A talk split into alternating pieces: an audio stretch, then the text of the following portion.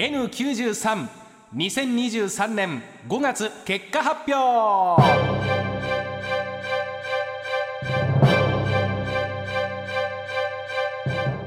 若手芸人がしのぎを削り地上波枠を目指すポッドキャスト番組 N93 今回は5月1月分の結果と4月5月のポイントを合わせた総合順位を発表します。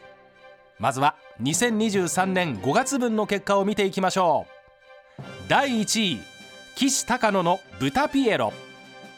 第2位からたちの最果ての先生第3位パンプキンポテトフライの剣第4位は同じポイントで金の国の卵丼。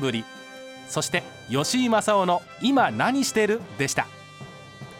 続いて4月5月のポイントを合計した総合順位を発表していきましょう。第1位岸高野の豚ピエロ。第2位パンプキンポテトフライの剣。第3位からたちの最果ての先生。第4位金の国の卵丼。